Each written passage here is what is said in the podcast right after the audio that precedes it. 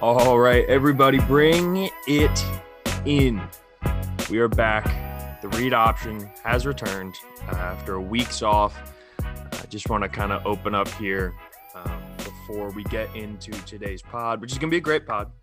It's going to be an amazing pod, greatest pod of all time. Not probably not likely. I'm not sure who decides on that, but uh, we do have a great show for you guys today. There's a ton going on. Primarily going to be talking NBA basketball because playoffs, Western Conference, Eastern Conference Finals. Uh, we're in the thick of it right now. There's also some potential trades that might be coming down the uh, the pipeline here sooner, uh, or may not. You know, but look, we're always only a couple months away from a superstar being unhappy. So you know, always kind of have to have your your ears perked up on that. And so we'll kind of wrap up the show today talking about this Damian Lillard situation. But before we get into any of the sports, uh, I just wanted to take a moment um, just to explain. Like, uh, I have some some stuff going on behind the scenes, some exciting stuff uh, with potential career things that I hope uh, will will work out well that I'll be able to share with all of you guys. Um, and if not, then you know I'll probably never hear about it again. But uh, I had a, I just had a lot going on. Uh, I had some kind of mental health stuff going on. I, I've been very stressed, anxious, um, kind of battling through some stuff, and just had to kind of take a week and uh, I know I said, you know, hey, we're going to be more consistent with this, and we still are. Still be Tuesday and Friday. But last week, uh, I just needed to take a little. I just need to take a like a week off, uh, just for myself. Uh, I'm also in the middle of running post game shows for the College World Series, which have me up until pretty much 2 a.m. every single day. So my sleep schedule's been off. Uh, definitely have not been able to to rest and recover and, and relax the way that I normally would, uh, in, in, a way that I can also then kind of get the guys on or get guests on. Um, so we had to kind of do some maneuvering, and, and unfortunately, you know, I'm kind of at the mercy of uh, what what my bosses and and what we're running there over at SiriusXM. So uh, just wanted to take a moment to, to kind of start off with that. Um, thank you if you're if you're still eager if you're eager like if you saw this episode pop up and you're like yes uh, I love you and thank you. And um, if you're listening to this at all, I love you as well. Thank you all for for kind of being here and being a support system. The numbers, despite taking a week off, have still gone. Like you guys have still been kind of catching up, listening to the podcast, and um, you know the, the the episode I did with Vito is like one of our highest listened to episodes of all time, which frankly is is shocking if I'm just being totally honest. Uh, because Vito and I really, you know, we went into that kind of ripping. Uh, we got some great feedback on the the life talk stuff, so we're definitely going to get back in, into some of that. Uh, but for today and for this pod on this Tuesday, uh, we're we're talking basketball because we are in we are in the heat of it right now. We, like I said earlier, we're in the thick of things. Uh, Milwaukee, Atlanta, and Phoenix, and the Clippers going back and forth. Definitely a bit of a bizarre uh, Eastern Western Conference Finals. Um, you know, I, I have had this theory for a while when it comes to the NBA. You know, the NBA historically has always there's always been a dynasty going on, right? And you'll have a couple years in between dynasties that kind of keep it floating. You know, you can go all the way back from, you know, the the Bill Russell Celtics, right, who dominated for a for literally decades who you know bill russell has 11 championships you know? Like they were dominating teams. Now granted the nba was a lot smaller. I think there was only like 10 to 12 teams in the league at the time and it was bill russell and wilt chamberlain and, and literally everybody else. And from there you know after the bill russell era kind of ended we hit the 70s and that was kind of the dark ages for the nba where we didn't really have uh, the, the league was in trouble, right? Drugs were, were rampant. There was a major cocaine problem in the NBA. Uh, all of these games were on tape delay. The only basketball people cared about was college because you that, that was at the height of the John Wooden UCLA teams. And, you know, then we saw Bill Walton go and, and win a title with the Trailblazers in the 70s. And you have a, a Lost Bullets title in there against the Seattle Supersonics. Like there, there was a lot of weirdness going on in the 70s. But other than that stretch, starting in 1980, it was Magic and Larry. So com, you know combined the Celtics and the Lakers were became the dynasties, right? Because it was if it wasn't one team in the 1980s, then it was the other. The only team to win a title in the 1980s that wasn't named the Celtics or the Lakers was the 76ers in 1983. So from there, you have your 1980s, and then you had a, those back to back championships with the Detroit Pistons that led into the Jordan Bulls era. And we all know how they dominated for such a significant amount of time throughout the 90s. We all watched The Last Dance. And then that led into the late 90s and early 2000s Lakers, which then led into the Spurs, who also started around that time. Which then led to the Miami Heat super team, which then led into the Golden State Warriors and their run, which now that the and this is where my theory has kind of started, which is just that when the Golden State Warriors kind of disassembled, whether and, and, not by their choice necessarily, Kevin Durant tears his Achilles, leaves Golden State for Brooklyn. He misses about almost two years uh, in overall time. Um, didn't miss that much basketball necessarily. Did not play in the 19 and 2019 1920 season. 19 2019 and the 2020 season in the bubble. We didn't see KD that whole year uh, which is totally understandable. Uh, but they also lost Klay And so then the Warriors were just kind of like, poof, they were done. And then all of last year, you know, it was like AD and LeBron, and we were kind of trying to figure out, all right, well, who's going to be the best team out of this group? Um, but it was wide open. It was wide open. And I think the NBA is one of those leagues when it's better when there's a team that you can hate. It's better when there's a team that is the clear cut number one team because everyone's trying to knock them down. Or you're a fan of that team and you want to root for them. And the crazy thing about the Warriors was like I I was rooting for the Warriors. I loved watching them at their peak. So you either love them or you hate them, and they're polarizing and it brings people in.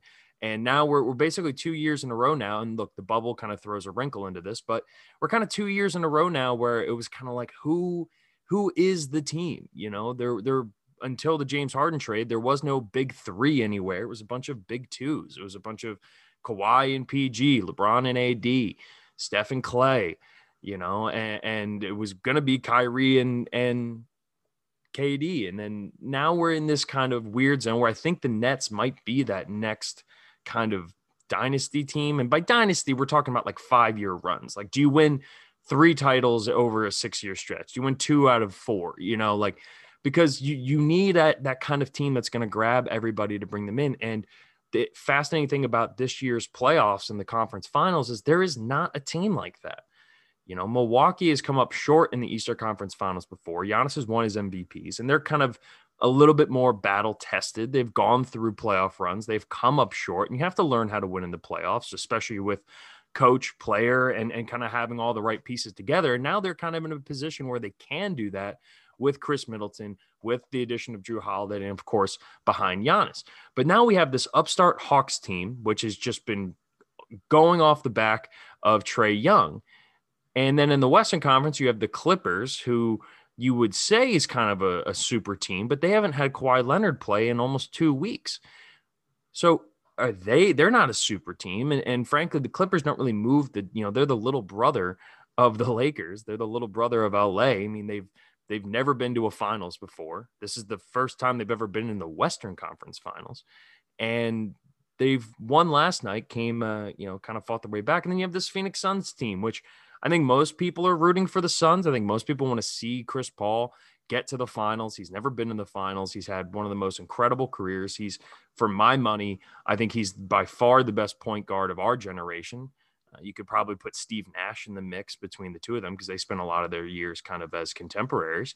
But Chris Paul got screwed over with when David Stern, you know, said no to the trade that was going to send him to the Lakers and end up going to the Clippers and Lob City. And we, we've seen how well documented the, some of their shortcomings have been. So all in all, I'm not really sure where you go with this. And of course, we're going to have a lot of people out there who are pushing back on this notion of, well, this isn't a real year, right? And, and, I'm one of those people pushing back. And, and I'm hearing this all the time. And you hear it a lot from players. And I think I said this in the last pod, you know, LeBron James, like LeBron's out there spouting his mouth about how I knew this was going to happen and everyone's going to get hurt and, and people are trying to delegitimize this year. And there's no question, it's inarguable that the the effect that the injuries have had on this playoff is severe. And I do think that there is a connection between, you know, look at the four teams that made the West that made the conference finals in the bubble, right? It was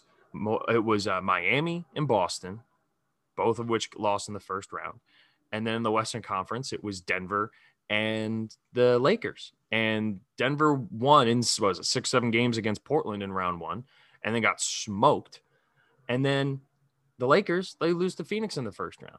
So I, I do think that there is truth in this idea that you know players are physically drained, that players are in more quote unquote, I don't want to say quote unquote pain because they're they're I think they're just tired. I think their bodies are tired. I think they're worn down. I think they've played a lot of games in a calendar year. And the short turnaround, no question, played an impact on it.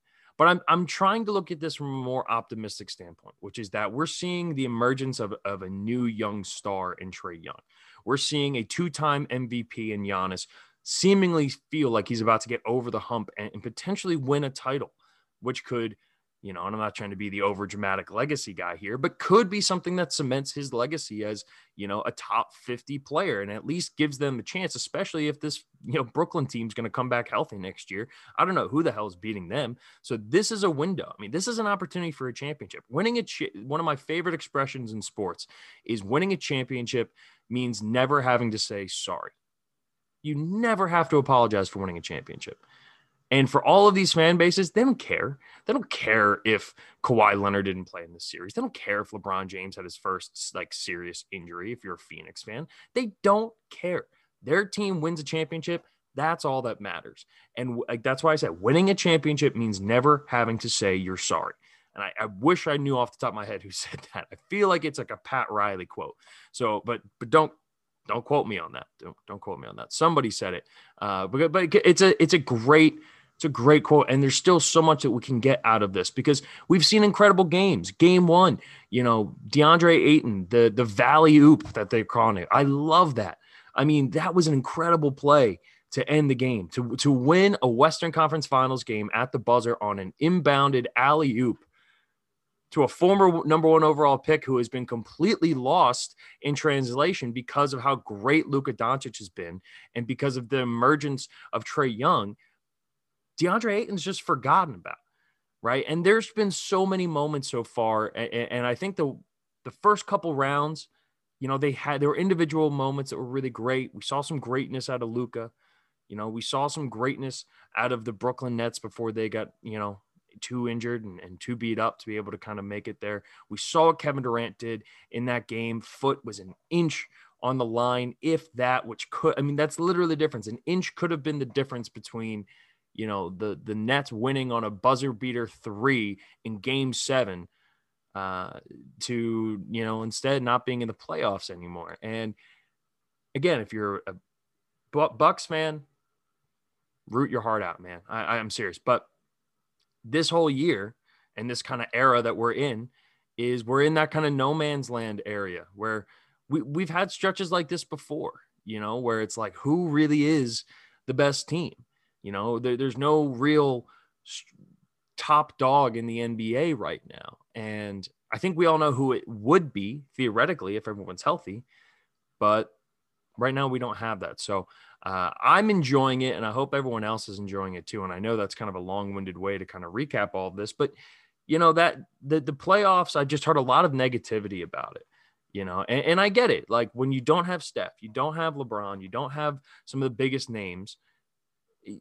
It, it, turns some people off, you know, and I'm not one of those people. I'm the kind of person who who looks at what's going on in in the sports world and says, how is this un- like how are we going to remember this is this going to be a unique thing you know like i would rather have this where we will have two healthy teams getting to the end and then battling it out than what we saw in the golden state warriors and toronto raptors series a couple years ago when it was kd was hurt he shouldn't have been brought back when he was and he comes back and he ruptures his achilles you know and then Klay tears his acl and at that point like again, if you're Toronto, you're not apologizing for winning the title. But if you're everyone else who's a fan, you're kind of like, man, this kind of this kind of sucks. You know, like I would rather see that team get you know knocked out because of injury in the second round, like what happened with Brooklyn. I mean, I don't see anybody get knocked out, you know, because of injury. But if you're going to say that can happen in the second round or that's going to happen in the NBA Finals, I'd rather see it in the second round because at least now, if it's Phoenix and Milwaukee or Clippers and Milwaukee,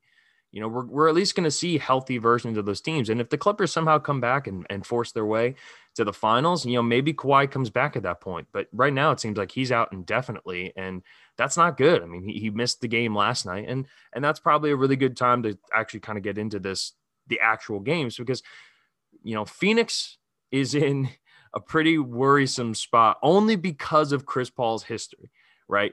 The Clippers won last night, 116 to 102. Uh, Paul George had in just absolutely ridiculous game. Um, 41 points, 13 rebounds, six assists, 15 of 20 from the floor at 75%, and was 85% on his true shooting percentage. And that's only happened like three other times in playoff history that a player has scored 40 plus points on 85% true shooting percentage. And I mean, Paul George was all over the place. He also played, he had three steals, uh, turned the ball over a little bit, but for the most part, just was fantastic. I mean, he's he's the driving force of this team, and for all of the Paul George criticism that he gets time after time after time, which more often than not is completely warranted and completely deserved.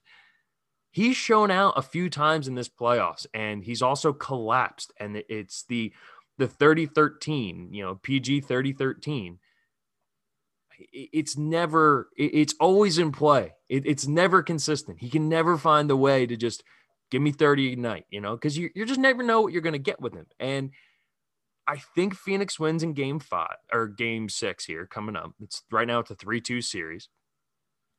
And i think chris paul has an opportunity to exercise his demons. He's going to get a chance in a game six to go to the la clippers to go to that organization in the staples center and send his team and himself to the NBA finals for the first time. But the problem is, is some of the ghosts that he has from being the from being an LA Clipper involve being up 3-1 and blowing the series. Famously. It's happened to him twice already in his career.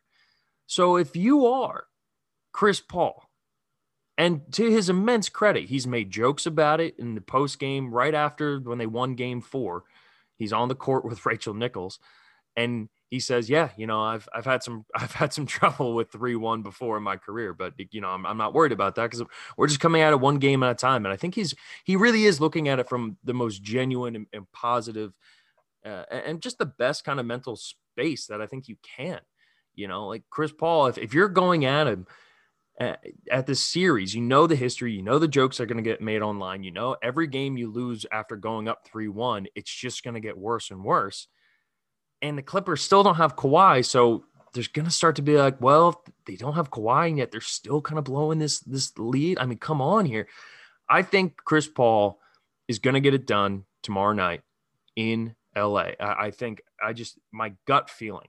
I think I thought that the Clippers were going to win last night because the Clippers are an extremely volatile team, right? They will go, they will shoot lights out from three. You know, as a team, they shot 40% from three on the season. So they have a lot of guys who can play. But look at the guys that they're relying on right now. I mean, Terance Mann and Reggie Jackson are the guys that are carrying this LA Clippers team behind Paul George. Now, obviously, Paul George is the lead horse right now. But other than that, you, are getting a mixed bag of Reggie Jackson, Pat Beverley's obnoxious defense, uh, Marcus Morris, uh, Ch- Terance Mann, right? That, that's your starting lineup for the Clippers, and and of course Paul George. But I mean, they're relying on Boogie Cousins. I mean, Boogie Cousins has 15 points in 11 minutes. He put up 12 shots in 11 minutes. That's insane. Uh, and they they didn't have Zubac last night, who was has consistently been one of their guys. Uh, Luke Kennard is streaky as out. I mean, 19 minutes. He only took three shots, zero points for Luke Kennard. They're paying that dude like $50 million. Uh, actually, might even be more than that if we're, if we're being honest. Uh, and, and, Phoenix didn't play great last night. You know, they, they turned the ball over a lot. Uh, Chris Paul had a really weird kind of got his legs tripped out from underneath him by Beverley on a hard three point. Um, and then Beverley was kind of making fun of him. It was a weird game. It, it was a bizarre game, uh, but I, I I'm worried for Chris Paul only because if he blows another 3-1 series, there's there's no coming back from that. At this point in your career, at this point when everyone's on this this Phoenix Suns bandwagon, unless you are a Clippers fan or a Bucks fan or a Hawks fan, I think you're rooting for the Phoenix Suns. It's unless you like really hate Chris Paul, which I guess some guys out there really do.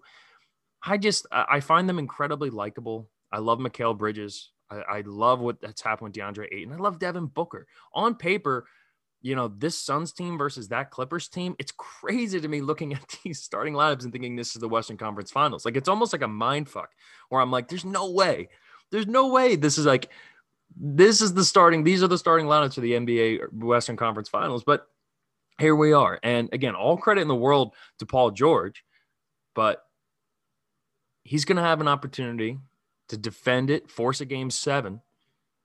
And he just is coming off his best career playoff game, like one of the best playoff games we've seen from a wing in a really long time. I think we're due for the 13, right? He drops 41. I think we're due for like a 20 point Chris uh, Paul George uh, it's so tough with Chris Paul and then Paul George. Uh, but we're due for that. We're due for Paul George to have a down game. And I think that's when we'll see it'll get done. I think Phoenix comes back. They think they win game six tomorrow night in LA and they send them home. They, they send themselves to the NBA finals and they send Paul George and the Clippers back. And, you know, there's going to be a lot of questions with this Clippers team, win or lose. I mean, what, what do you do with Kawhi, right? You know, I, there's, reports already that Kawhi's unhappy again, but as anyone who covers the NBA would know, and I'm not including myself in that, I just listen to the people who do it for a living. They say all the time, like, if, if anyone tells you that they know what's going on in Kawhi Leonard's head, they're lying. Nobody knows what's going on in that dude's head. Nobody. He is as as close guarded as any athlete I can ever remember and even this injury, you know, like he's sitting up in a box instead of on the sidelines because my guess is that he doesn't want anybody to see what it looks like when he's standing up, when he's walking in and out, if he's limping, if he's got a brace on, if he's got a boot on, if he's, you know what I mean? Like he's intentionally mysterious because he does not want anybody to know what's going on behind the scenes. And I can respect that on one hand. Um, but on another hand, it makes him to some people really unlikable. It makes him frustrating for other people who are covering the league. Uh, but it also just cloaks him in this aura of mystery where it's like, who is this guy? You know, like what is his deal? Why is he always like this? And the fact that nobody has any real read as to how long he's out, what the injury is. They said it was an ACL injury, but they said that he was out indefinitely or that he could end up coming back. Like everything about Kawhi Leonard when it comes in the context of this injury and this playoffs has been just shrouded in mystery because nobody has any idea. And I think the reports that have come out again, take them all with a grain of salt, is that he's not happy with the medical team with the Clippers. And if you're Steve Ballmer, one of the richest men in the world, you say, all right, well, I'll go get the best fucking doctors in the world for you because I'm investing so much money and we gave up so much capital to bring in Paul George for you. So I think no matter what, I do think Kawhi Leonard ends up staying with the Clippers. I know Stephen A was out in the post game last night talking about, oh man, like Kawhi Leonard might end up, you know, I'm not sold yet that Kawhi Leonard is going to be back on the Clippers next season. And I'm like, I, I guess. I mean, this is coming from, you know, hot take Charlie and, and Stephen A. I mean, I, I don't know what's going to happen with the Kawhi Leonard situation. I wish Kawhi Leonard was playing in the series because honestly, and Phoenix fans cover your ears. If Kawhi Leonard's in the series, it's a wrap. I, I really think that. I think it's at, at best, I think it's 3 2 Clippers going into this. And the fact that each of these wins, all of the wins that the Suns have had, haven't been the most convincing wins in the world. I mean, this Clippers team, and this is where I want to give a shout out to Ty Lue. Ty Lue is 10 and 2 in elimination games in his career as a head coach. 10 and 2.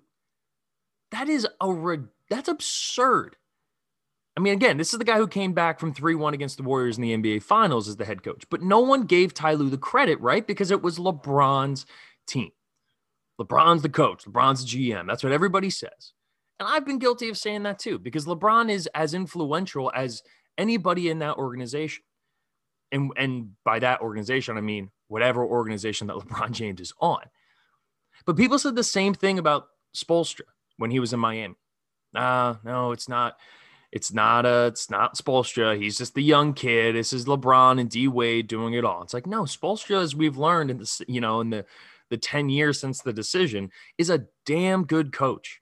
And I'm really glad to see that Ty Lue is getting his due right now because what he's done with this Clippers team, without Kawhi Leonard, with Reggie Jackson, who was borderline buyout, with a guy like Terance Mann, you know, playing Zubac big minutes, bringing in Boogie Cousins mid-season to try to do whatever he can, and getting every last drop out of Paul George that he possibly can, reclamating Nick Batum you know, Nick Batum was an outcast. People like I don't even think he was literally in the United States while he was technically on the roster for the Charlotte Hornets. Uh, you know, the front office has done some weird things, you know, giving Luke Kennard all that money, but they've gotten the most out of these guys. And the X's and O's standpoint, and I'm no X's and O's wizard when it comes to the NBA, but I can understand basics of it, and especially what they do on defense with switching. And they all feed off of Patrick Beverley, who is become more unlikable and un- more and more unlikable as his career has gone on. He went from being the plucky underdog, you know, grinder to now just kind of being an asshole. I love what Ty Lue has done here. And Ty Lue, just like Erik Spoelstra, did not get his credit for what they did in Cleveland. And now they're 10 and 2 in elimination games. They already came back 3 1 once in this playoffs. And but the way they played the last couple games, I just I wouldn't be shocked if the Clippers forced a game seven. I don't think that will happen. Conventional wisdom will tell you that Paul George is going to be due for a kind of a letdown game. But look, this is the kind of moments where, again, and I hate to be hokey with it, but this is the moments where legacies are built. These are the moments where legacies are created, where people define who they're going to be. And maybe this is that for Paul George. Now, again, if the Clippers were fully healthy, I think a Clippers and Bucks finals would be electric. I still think a Phoenix and Milwaukee finals would be a lot of fun. But that's a really, really bad matchup for Phoenix. And if you're Phoenix, I don't, I guess you're pulling, obviously, you got to win first, but then you're probably pulling for Atlanta and Chris Paul, they're not thinking about any of that. They're thinking about just winning game six in LA and going to the NBA finals. That's all that's on their mind right now. And it'll be really interesting to see how they end up doing here. I'm excited for that game. It should be, I'm not going to sit here and say it's going to be an all time game. Um, but in terms of eyeballs, and you're up 3 1, and then you lose game five, and now the thoughts are kind of creeping in. I mean, Chris Paul has a full on exorcism opportunity here with going to LA, going to the Staples Centers, the house. I mean, he is the most recognizable and the greatest clipper of all time. And I'm not going to say the organization did bad by him, but that organization was dysfunctional as hell. And of course, it starts with the Donald Sterling at the top. And then shortly after that, you know, Chris Paul ends up leaving. Uh, not shortly after that, it was a few years. Uh, but they gave everything they had there and they blew a 3-1 lead. And now he's an opportunity to, to not do the same thing now with this Phoenix Suns team. And personally, I'm pulling for the Phoenix Suns. I mean, I don't have a dog left in the race, but I'm pulling for the Suns. So we'll see how that ends up turning out. I'm going to jump in here, Milwaukee and Atlanta. Uh, and then we'll take a quick break and we'll come back and we'll wrap up kind of doing just around the NBA stuff. I am going to talk about the Sixers. Fair warning, but it's going to be talking about the Sixers rational edition because last week or two weeks ago, whenever I did that rant, uh, I was heated and I didn't want to do a pod after the Sixers lost because I was very angry for a few days. And the emotions have subsided. So I'm going to look at it from a much more rational perspective because they're a fascinating team to watch. And they still have one of the most dynamic players in the NBA in Joel Embiid. They still have a great coach. And they have, in my opinion, one of the best, if not the best executive in uh, all of the NBA running their team. So they're going to be able to figure something out, and there could be an interesting trade piece out there as well. But Eastern Conference, Milwaukee, Atlanta. Um, Milwaukee wins game. Uh, Milwaukee won uh, game three. So now the Bucks are up two to one. And I think so far, Milwaukee, they played tonight in game four. It's going to be the second game in Atlanta. Um, the big storyline that came out of this game was the Trae Young injury. And it's yet another example of another player getting hurt in this postseason. But that was a fluky injury. Stepping on the referee's foot and, and kind of rolling it back. Now, they said it wasn't a sprain, which is, I guess, good news because it was actually a bone bruise. I'm not sure which is worse. They might be equal. I mean, sprains take a long time to come back from, but it's a bruise. You know, it's a bone bruise. Like the only thing that's going to help that is time. Just like you know, there's and there's no, you know, electric shock therapy that you can kind of do with your eh, like you can do with a sprain to kind of help heal the muscles. You can't do that with a bone bruise. You just got to ice the hell out of it and and play tough. And Trae Young, if nothing else, has proven how freaking tough that dude is. You know, in an era where guys are coming from the West Coast and these fancy high schools and everything. I mean, Trae Young was born in Norman, Oklahoma. He's a Norman, Oklahoma kid. He is tough as nails. I mean, he was bodying Giannis in the post. And game one, the Hawks came out and won. I mean, the Hawks looked really good in that game. And then they get absolutely shut, like they got absolutely crushed, like knocked out of the building in game two by the Milwaukee Bucks. And I'm watching that. I'm thinking, man, that's a way to respond if you're Milwaukee. I mean, they came out pissed. And that's some of the the intangibles that I really like about this Milwaukee team is they're just aggressive. They're not, I mean, Giannis, no matter what, I mean, for all of Giannis's Giannis's faults, whether it's the free throw shooting, uh, you know, the one thing you can't take away from him is the dude is aggressive on both sides of the floor. He is never afraid to body somebody up, and we saw it in Game Three. Now, Milwaukee or Atlanta jumps out to like a twenty to five lead in the first quarter. And I'm thinking, man, Atlanta's at home. They're getting a hot start, but that is that happens all the time in the NBA. The home team comes out blazing. And basketball's a game of runs. So you may come out 20 to 5 only for them to end up having a, a 15 to 1 run and all of a sudden it's a two point game. You know, that kind of stuff happens consistently in the NBA. Uh, and Atlanta, they fed off the crowd early. And I actually think they probably would have gone on to win because not only did you have the Trae injury, which derailed where they were heading, and, and Trae, again, being a tough guy, kind of played through it, they also had some trouble with John Collins, who had four fouls in the third quarter. And then we just didn't see him again. And I think that was a bit of a coaching slip up on uh, Nate McMillan's part because if you are with if you're playing with four fouls, yes, you have to be more conservative with how you play defense. You you can't be overly aggressive.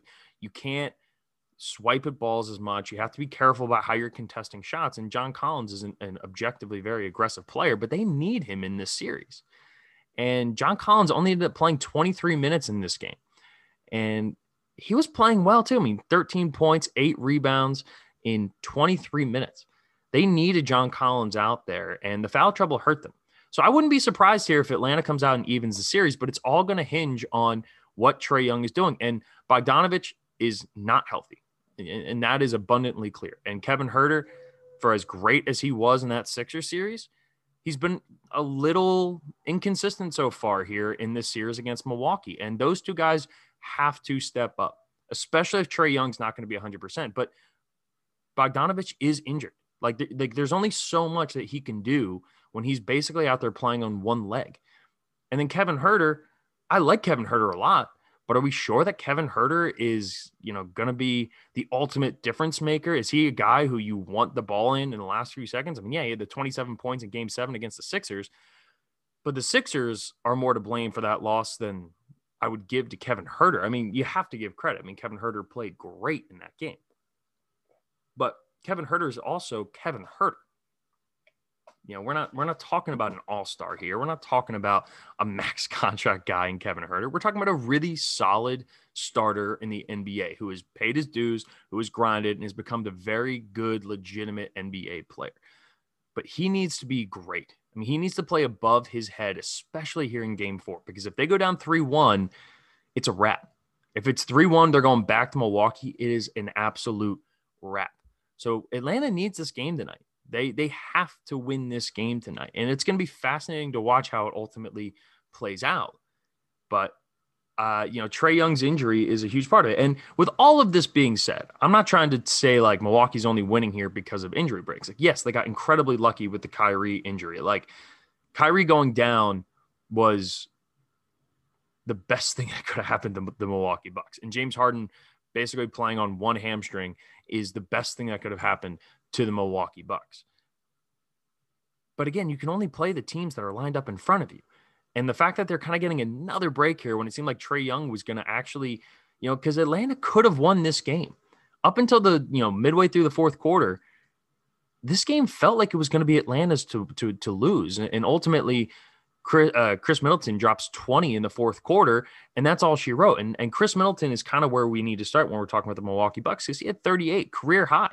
Khris Middleton can pour it in. He is an absolute baller, and he's uh, Rachel Nichols did a great opening on the jump last uh, yesterday, where she was talking about you know the Teddy Roosevelt saying you know speak softly and carry a big stick, and that is the mantra of Khris Middleton. You know, he's not a media guy. He's not a podcast guy. He's not a movie guy. He's not a fashion guy. He is a basketball guy. And he's a perfect complement to have with Giannis. And Khris Middleton's still on the younger side. I think he's only 26, 27. He's been in the league a while, but they're paying him max money. And when you're paying a guy max money, you have to see games like this where, you know, Giannis, again, Giannis had a good, good game. I mean, Giannis still scored 33 but they're really only leaning on seven, eight guys, maybe. I mean, Bryn Forbes played seven minutes, and then Jeff Teague and uh, the younger Antetokounmpo both played less than a minute. And then other than that, I mean, you're getting 25 plus, or I should say 25 for Brook Lopez, and then 34 plus from the rest of the starting lineup which was PJ Tucker, 34 minutes, Giannis, 41, Khris Middleton, 42, Jrue Holiday, 42. And then Pat Connaughton off the bench is getting 32 minutes. And then you have Brook Lopez playing 25. And then other than that, I mean, Bobby Portis had like the best playoff game of his career, 17 minutes, 15 points, 7 to 12 from the floor. That is like the Bobby Portis game. He made a couple of really great plays in that game as well. But they're really, if you combine the Lopez and Bobby Portis minutes, they're really only using like – seven guys. And if you're Bud and you, if you're Coach Bud and you're saying, all right, look, these are the guys I'm rolling with. I don't trust anybody else. And they're going to go out there and, and play games like this, which are tightly contested games that they end up winning in the end. That is great. I mean, that's great news for Bucks fans, but they just don't have the depth. And ultimately in the playoffs, you don't need a ton of bench depth. It's nice to have, especially with how many injuries are going on. But the important part here with the Bucks is they're also the only team that hasn't had any injuries. You know, we're seeing it now. The Hawks were one of those teams that really didn't have any injuries. I mean, the Bogdanovic, you know, playing banged up hurt them, but now it's Trae Young is banged up, right? Chris Paul missing almost two weeks because of COVID testing. Uh, Kawhi Leonard's out, and pretty much every other top team, whether it's Embiid playing on a torn meniscus, uh, LeBron and AD both dealing with their injuries right? The, these these teams, these big powerhouse teams that we all expected. Obviously, we know what happened with the Brooklyn Nets. We've been documenting on this pod today, but the Milwaukee Bucks, they're as healthy as they can be, and they're pretty much playing with. They're playing on the razor's edge right now because if one of those guys gets hurt, one ankle rolls, then I don't I, then I really don't know what's going to happen. But the Bucks have been the healthiest of all of these teams that are left. And there's a correlation, you know, the teams that have stayed healthiest, the three teams that have three teams that have stayed the most healthy are Phoenix, Milwaukee, and Atlanta. And now Atlanta's seem to get a little banged up. And then Chris Paul misses game one and misses some time with his COVID situation. And the Kawhi injury happened towards the end of that Utah Jazz series. But if you're, you know, Milwaukee, you're in a good spot. You're in a really, really good spot.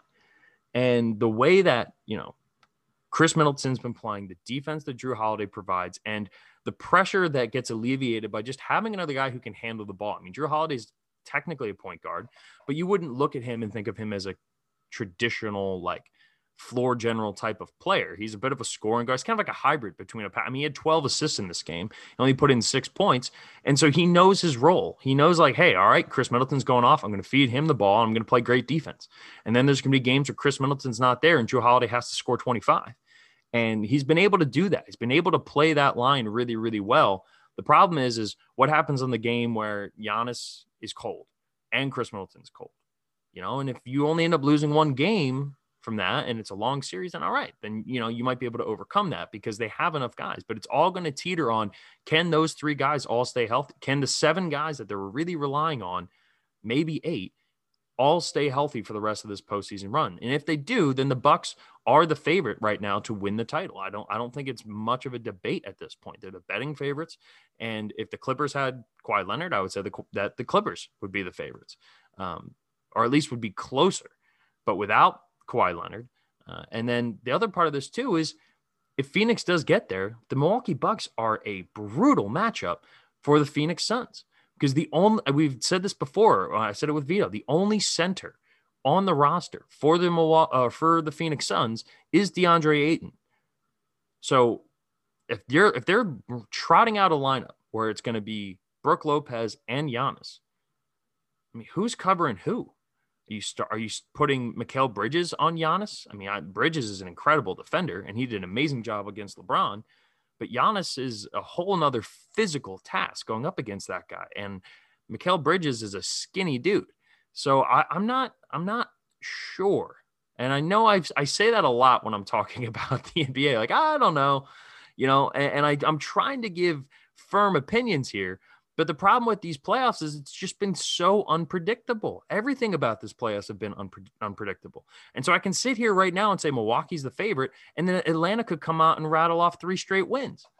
You know, I can sit here and say, I think Chris Paul's going to get it done in LA, and then Paul George drops another 35 points.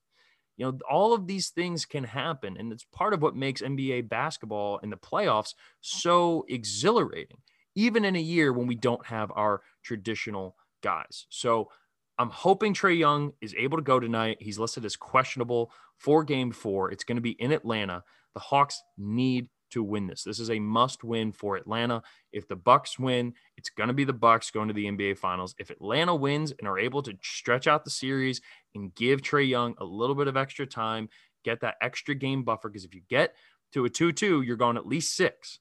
So if Atlanta wins now, you're at least getting another 4 or 5 days for Trae Young to hopefully get back and if it's 2-2, at that point I think it could be either team that wins. But when Khris Middleton's going 15 to 26, 50% from three, six of 12 from three. And also, yeah, you know, almost drops a triple double 38 points, 11 rebounds, seven assists, and drops 20 in the fourth quarter. Milwaukee's really tough because Giannis is going to get his 30. And we're seeing the struggles with, you know, Clint Capela and John Collins both going up against Giannis. And part of why John Collins got into foul trouble in this game three was because he's going up against Giannis. And that is just such a difficult ask for anybody who is, you know, below 6'10. If you're not a elite, big physical defender, and DeAndre Ayton could do a good job against them, but then you're going to have to put what start Dario Saric at the four, and then you're going to put Dario on – uh, you know, Brook Lopez, or you're gonna have to start playing Frank Kaminsky more. And I think we all can agree that the Phoenix really doesn't want to have to do that in their starting lineup. So the size that Milwaukee brings, while also still having the playmaking and, and the ball handling of Jrue Holiday, plus a legit wing scorer and Khris Middleton. Uh, right now, they're they're kind of firing on all cylinders, and then you add this, you know, PJ Tucker, Grinder. I mean, I think PJ Tucker is one of the most beloved players in the NBA right now. Um, and I I would I would like to see the Bucks win. I'm being honest. Like I like Giannis. I and Giannis has gotten a lot of heat. And the other cool thing about this is Giannis signed his extension going into this season. And if Milwaukee wins the title, the question of is Giannis going to leave? Is he going to try to force his way out? Because just because you sign your supermax does not mean that you're there forever. We saw Anthony Davis sign his extension and then ask out two years later right? Guys will find their way out and they would rather secure the money given that it is a fully guaranteed contract in the NBA. Guys would rather sign, confirm, secure that bag and then force their way out because that is how the, the negative side of player empowerment, which is that you can sign a long term contract. It doesn't mean that you're going to be stuck there forever because players can figure out ways to get themselves out. So we'll end up we'll we'll see how it all works out. We'll see how it all goes. But for right now, I really enjoyed these playoffs. And I know it hasn't been the star studded affair. But as we talked about several times here, the post LeBron era, And Vito hit this on the head. We're seeing guys that we never really thought we were going to get a chance to see. We're seeing guys, not that we didn't get a chance, but we're starting to see the next generation. You know, we're the post LeBron era is coming. You know, when, when Tiger was at his end in golf, everybody at, talked about, well, what are we going to do once Tiger leaves? Is, is golf going to die? Who are we going to watch? And right now, golf is as popular as it's arguably ever been. There's legitimate beefs in golf. The Brooks and Bryson, and we just saw what Jon Rahm did at the US Open. I mean, holy shit. Like those two putts on 17 and 18, like golf's in a phenomenal space because the the talent underneath, the talent that was inspired by Tiger Woods has taken over. And we're seeing that now with LeBron and we look around the NBA and all of the the the vast young talent that exists there, and you you have to be excited about it. You have to be. So um, that's kind of our update here on the the conference finals. Uh, we should know the Western Con- within the next week. I mean, I think by by week's end we'll have an idea. Uh, again, Milwaukee wins tonight. I think that series is over, and Phoenix has an opportunity tomorrow night to put themselves into the Western Conference Finals, get some rest, get healthy, and get ready for what could be uh, Phoenix's first ever NBA title. They've only been to two NBA finals. I think it was one was in 97, 96, uh, when Charles Barkley and, and Dan Majerle and Danny Ainge and those guys went up against Jordan. Uh, and the other one I think was like in the 1970s. So for the Suns, this would be amazing. For Milwaukee, I think it's been 50 years since they've won a title. Atlanta's never won a title. The Clippers have never won a title. So to see one of these four teams, knowing that we're going to get like a potential first time or at least 50 year long wait in between titles, uh, it, it's it's phenomenal. So uh, enjoy the rest of those, and uh, we're going to take a quick break. We're going to come back. We're going to talk about the Sixers rationally, and uh, we're going to talk about some potential trades involving one of the best pure closers the NBA has ever seen. And we'll get to that here next in just a minute. It's time to talk. It's time to talk about the Sixers. Uh, I know this is a little late, and everybody has had their time to kind of fire off their Ben Simmons takes. Everyone's had time to to rip on the Sixers, rip on Doc Rivers, rip on Tobias Harris, even rip on Joel Embiid. And I was a part of them in private conversations over text messages, over uh, phone calls, talking with friends and family. And I, I've come to peace with this season. As frustrating as it was, uh, and, and it's it's objectively so hard to kind of stomach because we're talking about a team like this was the year for the Sixers. This was the year after all of the years of the process, after everything that fans have had to go through and went through with such positive support. You know, the process is a tough thing to sell to a fan base. It's a really hard thing to sell to a fan base, especially, especially a city like Philadelphia, a city that demands excellence from their team. An old school city, a city that eats, sleeps, breathes sports. And on top of it, too, they, they appreciate grinders.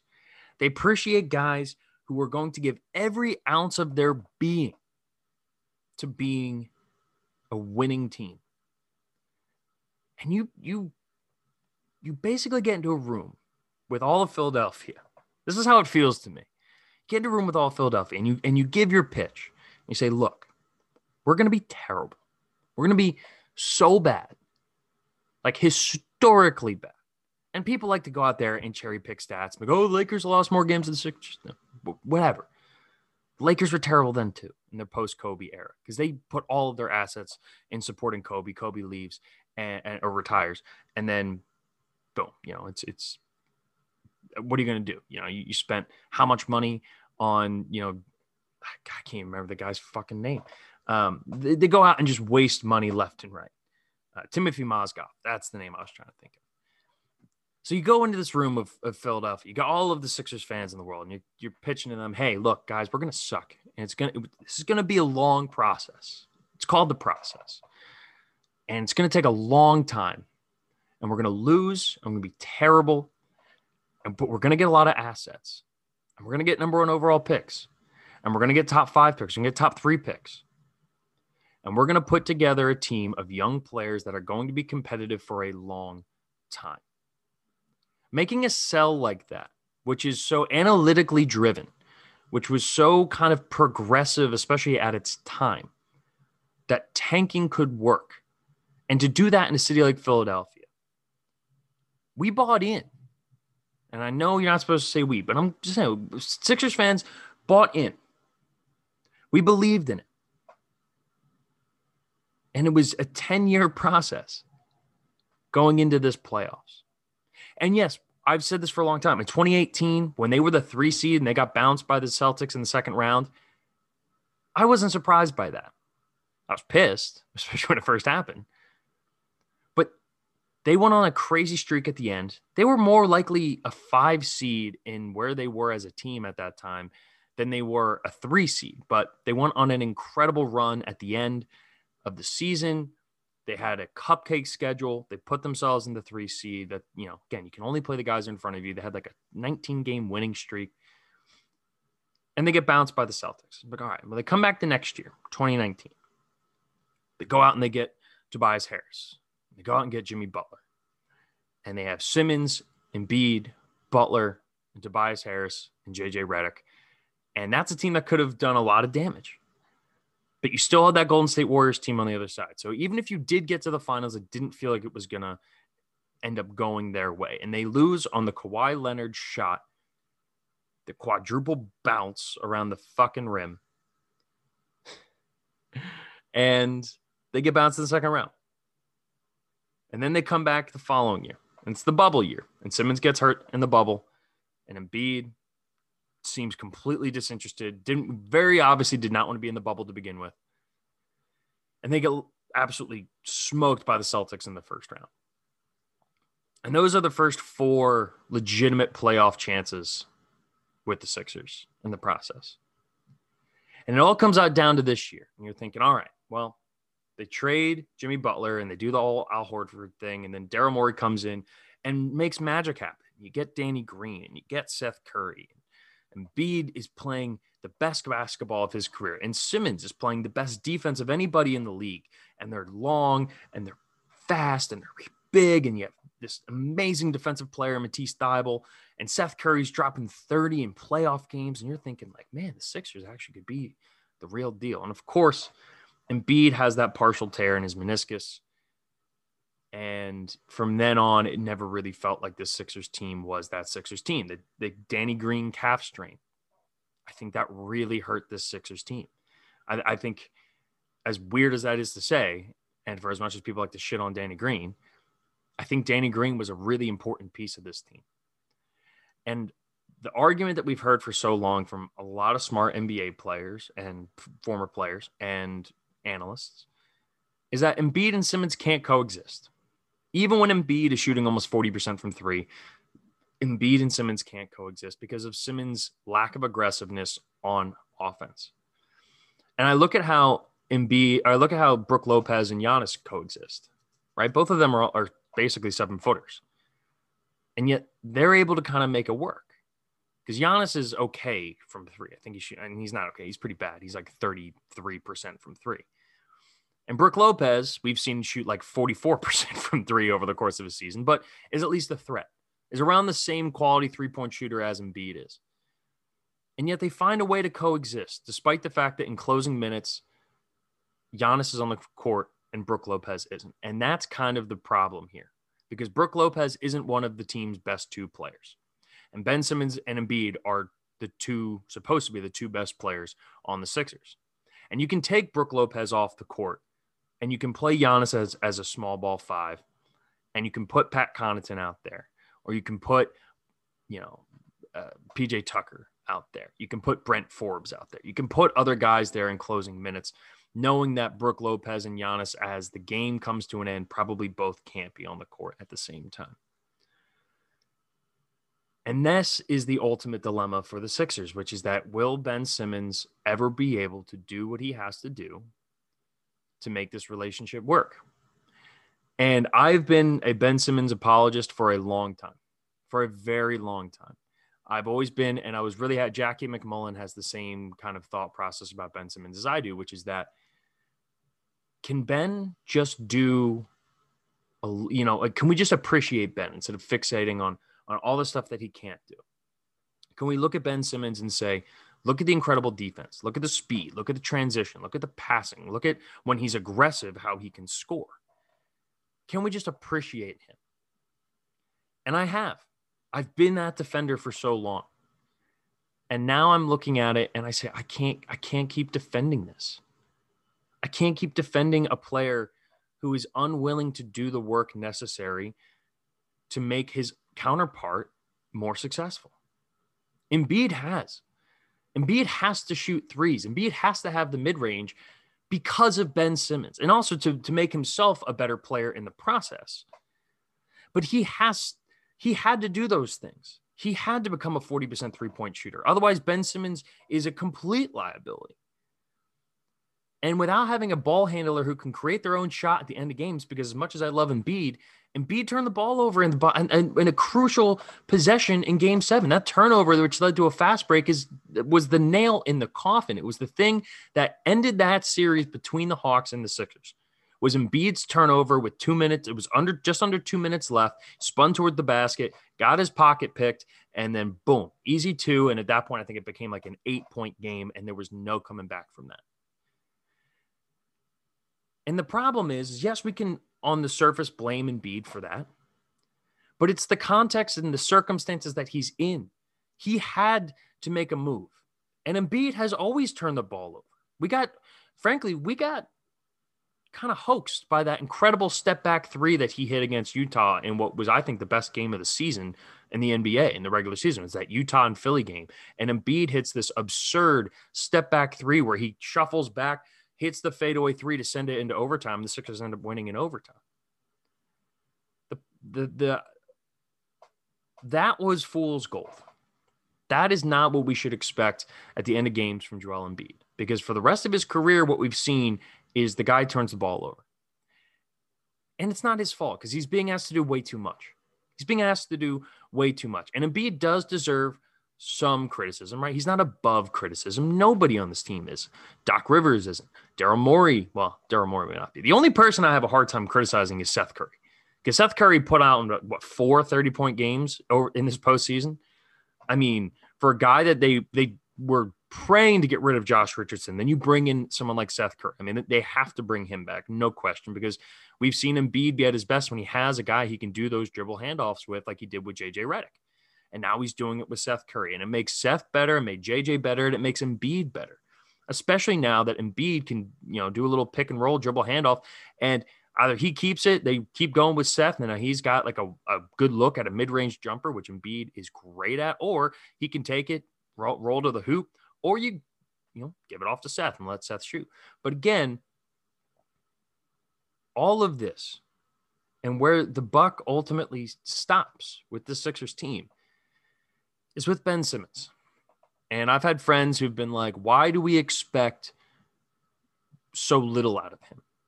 You know, yes, we can appreciate all this, but why why can't he do more? Why can't we expect more out of a guy who was a number one overall pick? And I really thought this Sixers team was special this year. And if Danny Green doesn't get hurt, I, I, I don't know if the Sixers win the series. Obviously, won seven games. If Joel Embiid's fully healthy, I think the Sixers probably do do a lot better. I mean, Embiid still had a bunch of great, you know, great nights, but so many of his points came from the foul line. And we also saw Embiid have a couple of clunkers, and it's because he didn't have his legs. He literally couldn't jump. He literally couldn't get up. And yes, he had open looks. He had a chance to win one of the games at the last second. He had a wide open layup, not wide open, but he got to a very makeable layup, and he missed it. Didn't even hit the rim the Sixers are at a crossroads. And and you know, Simmons said yesterday came out that he's not playing in the Olympics for Australia because he wants to work on his game. And good. I hope he does. And if you're the Sixers, I don't know if you trade him in the offseason. Maybe you give him a chance. Maybe you give him a chance. Or you give him a chance to prove himself through the first half of the season. Let his stock go up again. Because right now, you can't Like Ben Simmons isn't going to be the centerpiece of a trade for Damian Lillard. You know, he was the centerpiece of a trade for James Harden just six months ago. He's not going to be that anymore. It's literally impossible. There's no one out there who is going to, unless you are putting in everything, and I mean everything, you're not getting one of these top tier stars for Ben Simmons. Whereas you might have been able to hold on to a Tyrese Maxey in a trade for Damian Lillard. You might have been able to hold on to Matisse Thybulle, but you're not going to be able to anymore. And so with Philly, we're 10 years into the process. Fans have waited. They've been so patient. You know how hard it is to get Philly fans to be patient? We waited so long for the Eagles to win a Super Bowl.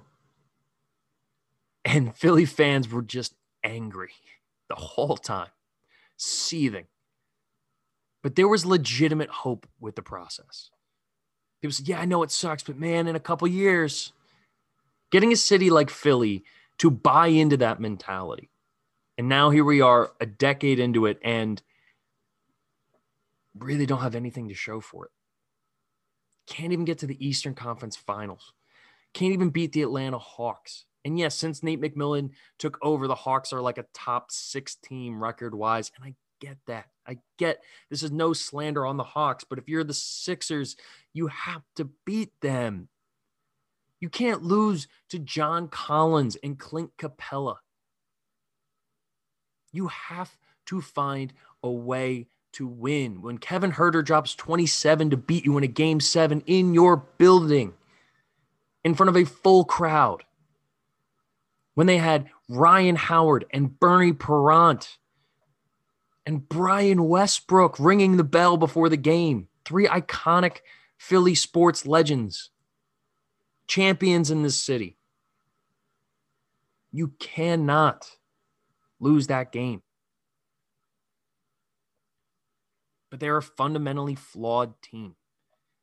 And I've always believed that Simmons and Embiid can coexist. And I think Ryan Russillo said it best. The reason people have fought on that hill for so long is because they have an emotional investment in that take. And I do. I've been the biggest Ben Simmons fan since the day they drafted him. I've seen the upside. And I was watching a video that John Clark of NBC Sports tweeted out this week of Ben Simmons when he was playing in the Vegas Summer League, just dropping deep twos, like like a, a, a step in. His jump shot looked great, shooting it with confidence. I think he had like 10 legit like deep twos. And no, he wasn't taking threes, but he had a legitimate mid range. And something happened. Something happened with Fultz. Something happened with Simmons. I don't know. At this point, I don't know. People say Ben doesn't put the time in. You know, don't believe what the Instagram pictures show. I mean, the dude obviously take care, takes care of his body, but is he putting in the work on the basketball side of it? I don't know. And so, what does Philly do now? If I'm Daryl Morey, I'm putting a package together for the guy that we're going to talk about here uh, next. So, I'm going to take a quick break. We're going to come back and we're going to talk about Damian Lillard. That's right, Dame time. Is it Dame time in Philly or maybe somebody else? We'll talk about it here in just a minute. All right, we're going to wrap up the show here. Uh, there was some news that came up about Damian Lillard not being thrilled about how this whole coaching situation has been handled in Portland. Uh, essentially, what happened um, started off where Portland looked like they were going to get Jason Kidd. Jason Kidd backs out because he got offered the job to coach the Mavericks in Dallas, and he wanted to work with Luka. He's younger than Dame, a little longer time. Jason Kidd won a title in Dallas. There's connections there. It made sense. So then Portland goes, all right, well, who else are we going to take? And they they interviewed a bunch of different people, Becky Hammon being one of them, uh, who I think it's crime that she hasn't gotten a head coaching job. I, I, think it's absolutely absurd, and maybe another one will come open. Um, I think it's I think it's absolute bullshit um, that she hasn't gotten a chance to to be a head coach because I think she's going to be fantastic when her name is ultimately called. But Portland goes with Chauncey Billups, who universally loved. Uh, I've worked with people in the NBA world uh, who have spoken so highly of Chauncey Billups. Um, I've heard a lot of guys who spent time with him when he was at ESPN talk about just the he has a gravity to him. You know, he's got a presence about him. When he walks into a room, you know, it's like wow, like he's he, he commands a room. Uh, I always liked Chauncey Billups, um, but there were it, it, got dug up that back in the the late '90s there was a um, a civil sexual assault case. Um, never went through the the criminal justice department. You know, never went through actual court. Um, but it, it, was a civil case that was settled um, and agreed upon. And there was a lot of backlash from fans about that, especially in a city like Portland.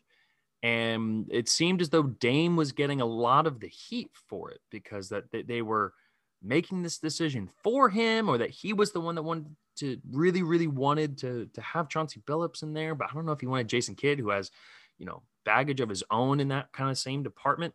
Um, but either way, it seemed a little odd that Damian Lillard was the one getting heat for this. And reportedly, he's not super happy. And there's some weirdly worded things in the Chris Haynes piece about this. We're talking about, you know, this could lead to a, a furthering of, separ- of separation between the way that Damian Lillard and the Portland Trailblazers looking at it, blah, blah, blah honestly, I don't think Dame gets traded because Portland doesn't want to trade Damian Lillard. I, I, I, really don't think he wants out of there. I think he has a special connection with that city. He's been there his whole career.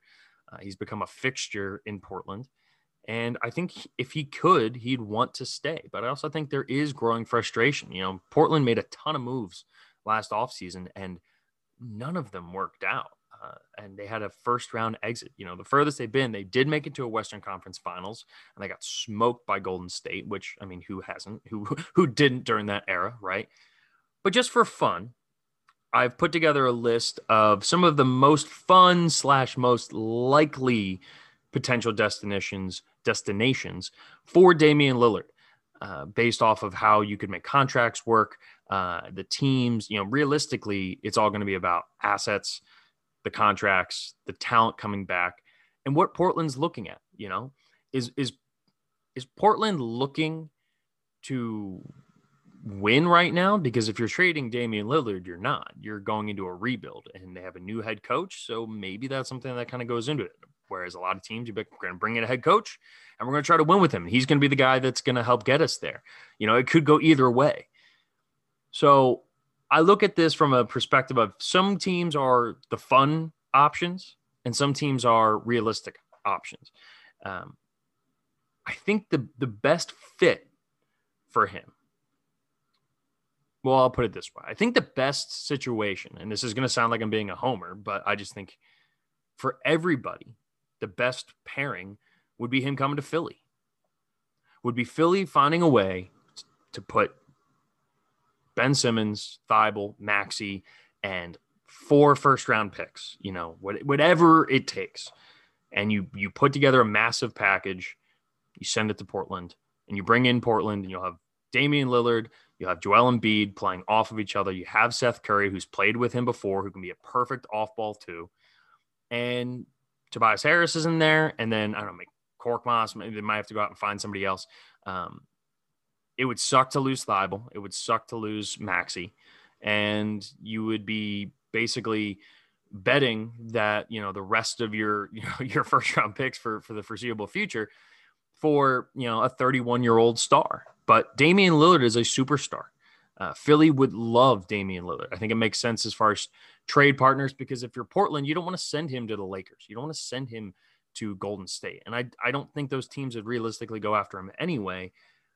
So my I think that would be the most fun because that is exactly what Embiid needs.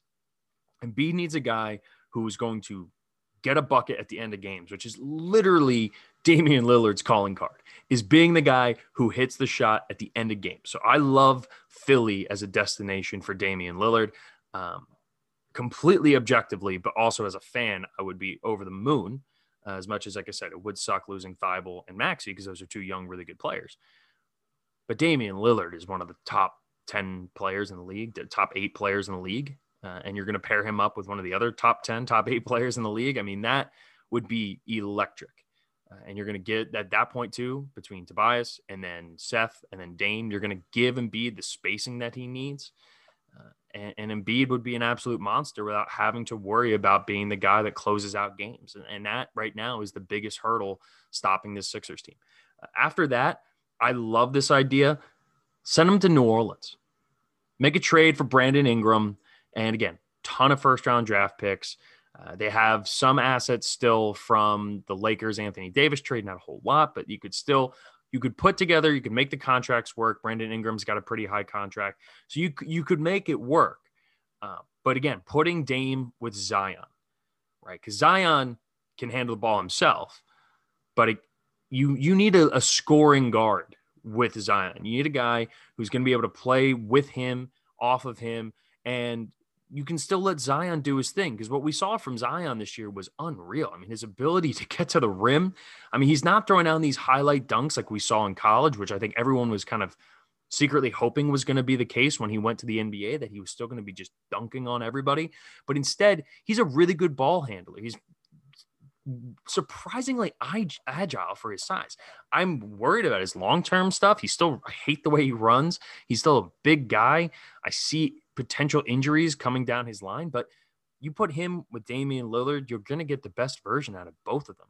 I wouldn't love the rest of the supporting cast around there, you know, um, especially if they end up keeping Lonzo. I don't know how Lonzo would fit with Damian Lillard. I mean, Damian can shoot and do everything else. I mean, Lonzo has worked really hard to get a shot, but he's also a free agent. So my guess is Lonzo will probably end up going somewhere else. We'll see how that all ultimately kind of plays out but I'm I'm really curious. It's gonna be it's gonna be interesting um, if that works out. New Orleans needs help.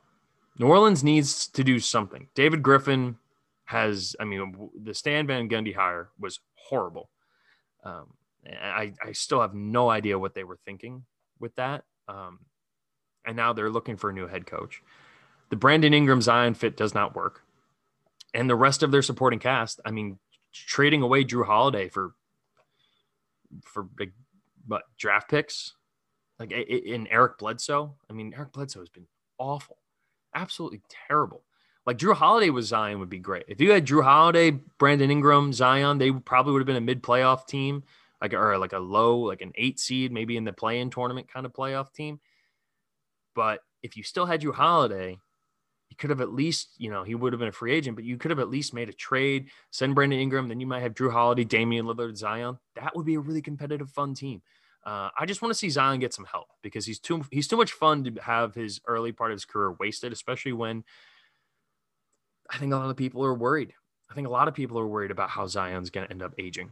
Um, a couple of ones here that I think I'm not sure if it would be realistic um, because of some of the assets and well at least for one team the assets i think have diminished for the other team i don't know if they would actually want to move on from these guys but boston boston has the player you, you send jaylen brown you send Jaylen brown marcus smart bunch of first round draft picks send them to portland and you get damian lillard in return and you have damian lillard you have Jayson tatum you might have to go out and find a, a cheap center, maybe bring back Tristan Thompson.